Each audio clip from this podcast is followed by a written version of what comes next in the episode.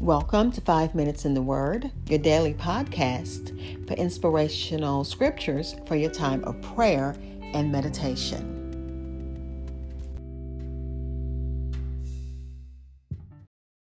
We will be looking at Psalm number 140, verses 6 through 13 in the Good News Bible.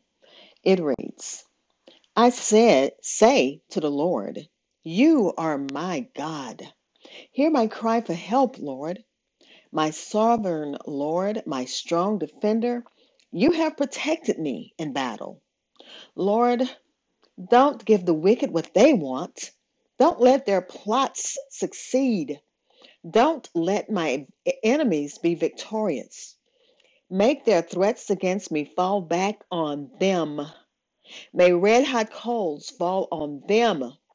May they be thrown into a pit and never get out. May those who accuse others falsely not succeed. May evil overtake violent people and destroy them. Lord, I know that you defend the cause of the poor and the rights of the needy. The righteous will praise you indeed. They will live in your presence. Again, this is Psalm number 140, verses 6 through 13 in the Good News Bible, which titles it, A Prayer for Protection. And again, it looks at the cry and confidence of a slandered soul. When we left off yesterday, there was a Selah, and the Good News Bible doesn't put the Selahs in there. But we left off, David considered the danger coming from those who opposed him, and it prompted a thoughtful pause. I wanted to begin with what I left off with yesterday, a thoughtful pause. So we're going to pause, and I'll be right back. This is Hope Scott. I'm your host for 5 Minutes in the Word. Thank you for listening to my daily podcast.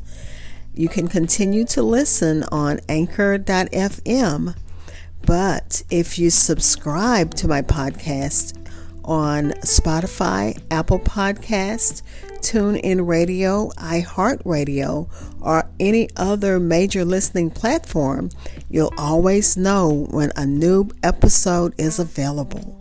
Thank you.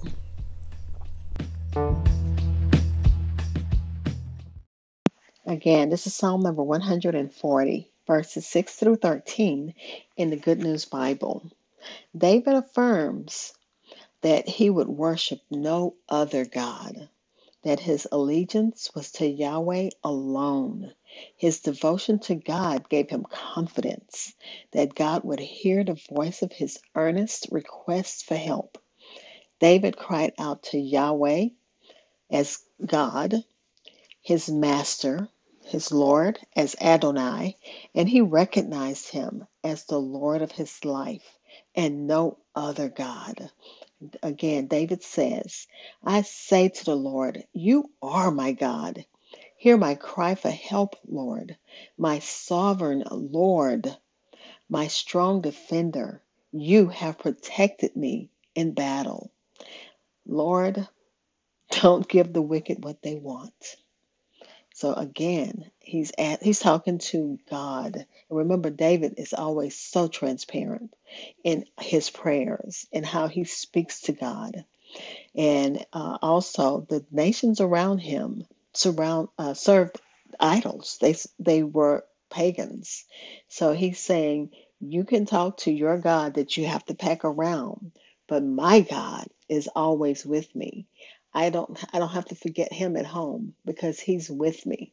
I don't have to pack him and put him on a shelf or anything. I don't have to wear him around my neck. I have a God who's always present. He goes before me. He's behind me. He's all around. Only the true God could help David because he was David's strength and his salvation. And we know that David was a warrior, so he had many battles. But he also lived through many battles with lying and slanderous men. David testified that God had been his protection, his shield, his armor in all his battles, both physical and those that were verbal, those listening to people who lied against him, Saul, who sent murderous people after him, his own son Absalom. David said God was his shield and his armor in all his battles. He prayed for God to work for his people and against the desires of the wicked. And we thank God that we can say that even as we went through this last week, that we can say that God works for his people and against the desires of the wicked. There's a Selah that, of course, the Good News Bible doesn't have.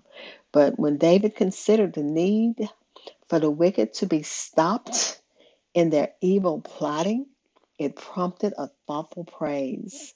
And as we, again, think about what we just went through with that insurrection in Washington, D.C., it gives us, it's a time for a thoughtful praise, thoughtful pause, and a thankful praise that things turned out with politicians on both sides of the aisles working together for God's people, for justice. David remained confident that God would defend his people, and that means that that would be justice for all who suffer from the words and the works of wicked men. And David ends with a note of confidence. Even though he was assaulted by the wicked, David put his trust in the Lord and gave all his desires for retribution to God. And that's what we need to do. The words to the song that came to mind says, "In the end, the wicked shall cease from suffering, from troubling, and the weary shall be at rest." And I thank God that we can believe that. We don't have to fight our battles. We give them to God. Let's pray. Father, we thank you. We thank you that you are our God. We thank you that you hear our cries for help, and we praise you for that. God, we also thank you that the righteous will praise you indeed. Thank you for covering us. Thank you for keeping us. Thank you for providing protection for us, for being our strong tower. Thank you for your Son, and thank you for the precious Holy Spirit. In the name of Jesus, amen. Thank you for spending time in God's Word with me. Be blessed.